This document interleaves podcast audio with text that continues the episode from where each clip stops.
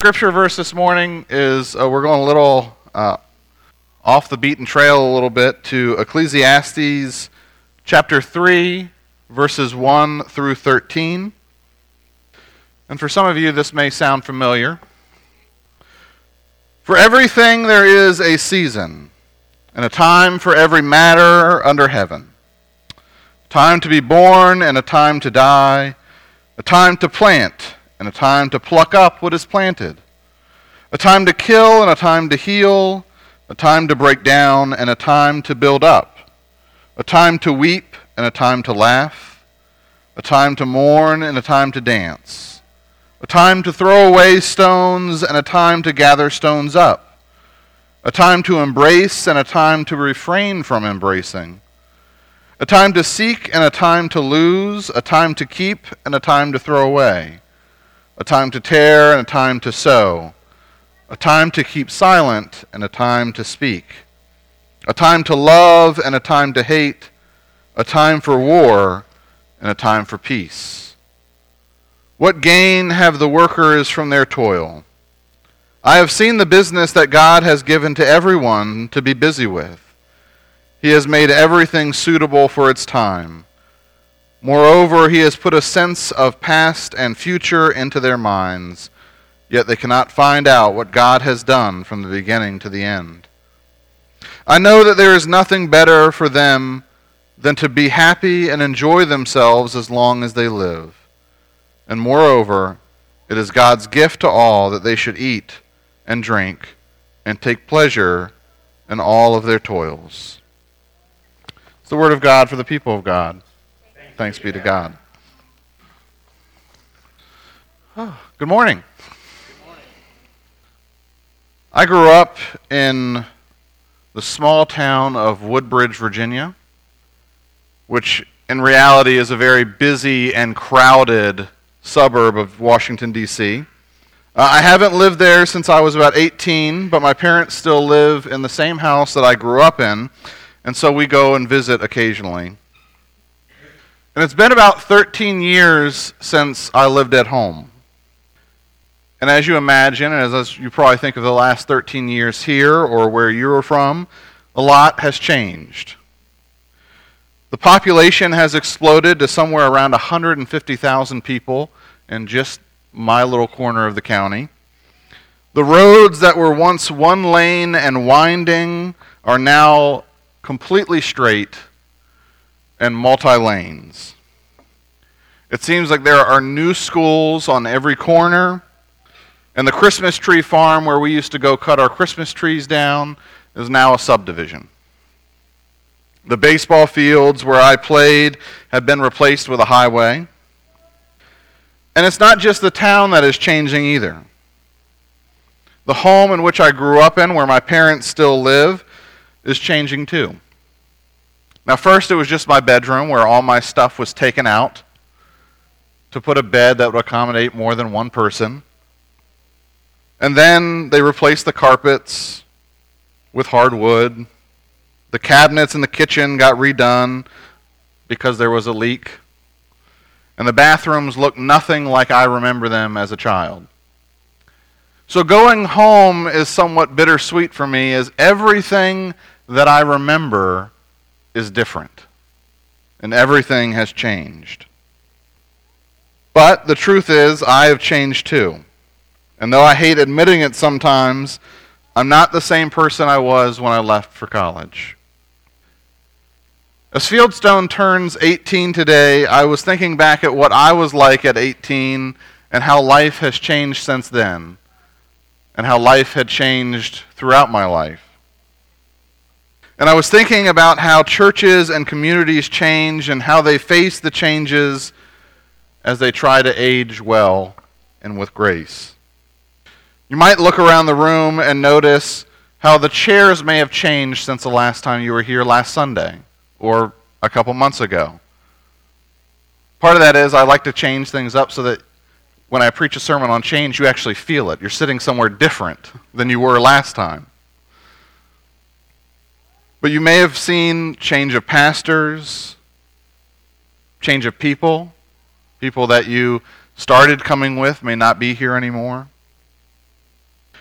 In the, this past week, the lead team had to make painful changes by reducing some of our staff, reducing the hours of some or all, and having to cut the worship leader position entirely.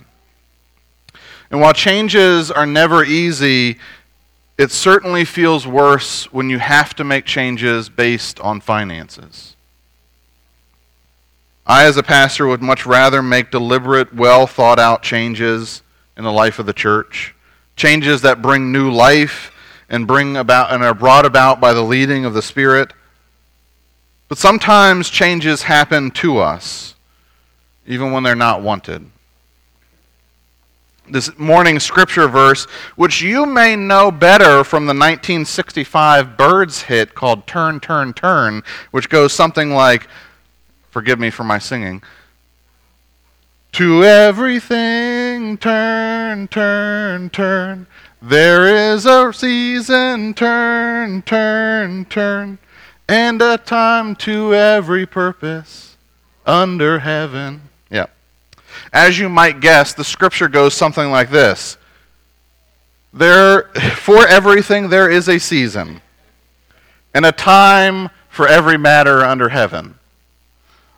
If you didn't know, that song is based off of this scripture. So you can, now you know if you didn't.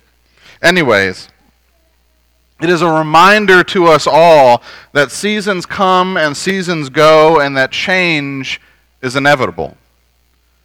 While we are currently in a season of making painful changes based on financial realities, I have hope, as the scripture says, that we will see a day when this community is making changes based off of the leading of God and the needs of our community. Change happens to all of us. Sometimes it is easy, sometimes we have no control, and sometimes they are necessary but hard to get used to but change happens regardless. But as people of faith, we have a role to play in change. As the famous prayer by Reinhold Niebuhr states, God, grant me the serenity to accept the things that I cannot change, the courage to change the things that I can, and the wisdom to know the difference. Just as people grow and change over time, churches grow and change too.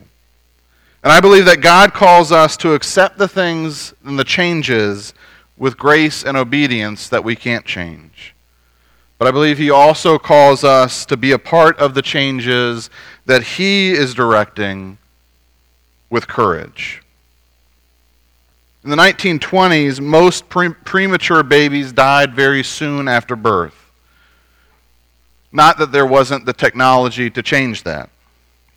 In fact, incubators, which are used commonplace throughout hospitals today and NICUs across the country, were readily available. But many doctors were skeptical of whether or not they would work, with the exception of one. Dr. Courtney Cornies was a doctor in the early 20s, 30s, and 40s who believed that he had a solution to saving premature children. And no solution, that solution was incubators. And no matter how hard he pushed, no hospital would allow incubators in their hospital. They don't work. There's no point in us spending the money to bring this in. Dr. Couney was very passionate. He believed that this was a change that needed to be made to save infants' lives. And where most people would have given up and said, oh well, Dr. Courtney got creative. And he started taking incubators over to Coney Island. Now, at this point in the 1920s, Coney Island was full of um, just a bunch of sideshows and so there were loud signs and attractions everywhere. There were tattooed people, there were sword swallowers, there were bearded ladies. And next to all of this crazy stuff, there were little babies in incubators. And Dr. Couney would charge people about a nickel apiece to come and see these little babies in the incubators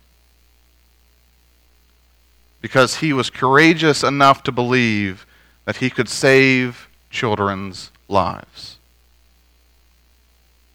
One of the women who was one of those little sideshows told the story of how her father, when she was born, was told that there was no way that she would ever live, born with at just two pounds. They said, You might as well write her off as dead.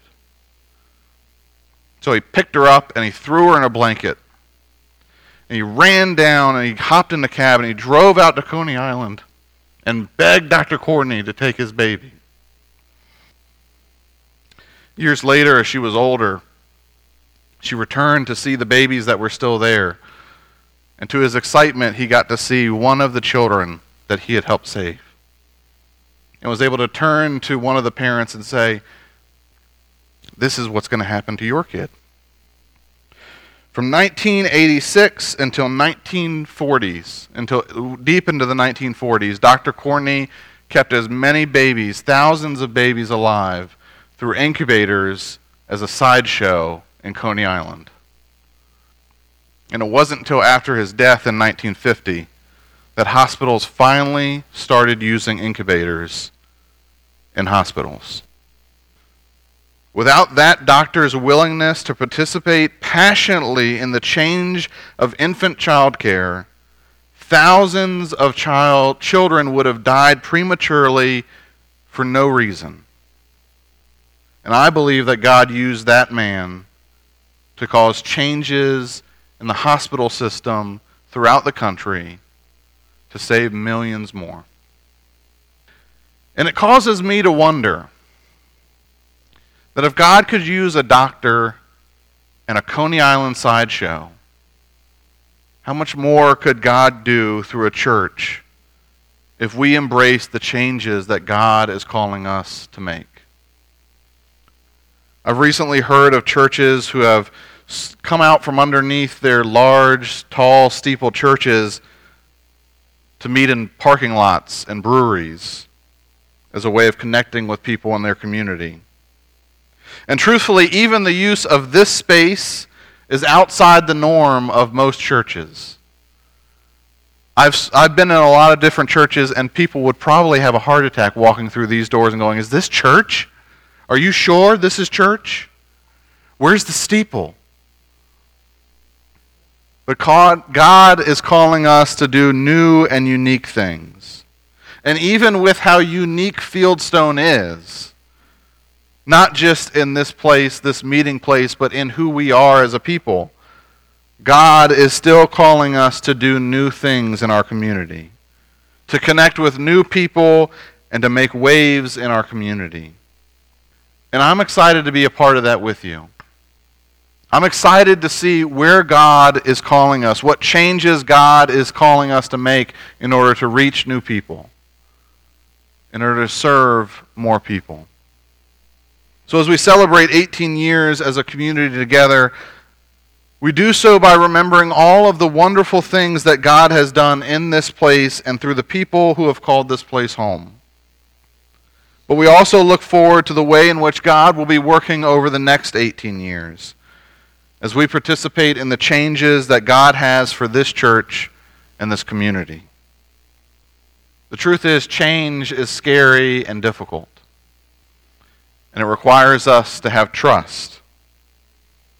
And it's especially scary and difficult when it affects places that we have fond memories of. And when it affects the ways that we like to do things. But change also allows us to participate in the new things that God is doing all around us. And so I, I hope that you will be aware of the changes God is calling you to make. And I pray that you will graciously participate in the changes that God is calling to this community. So that in 18 years, we'll be celebrating yet again. Amen.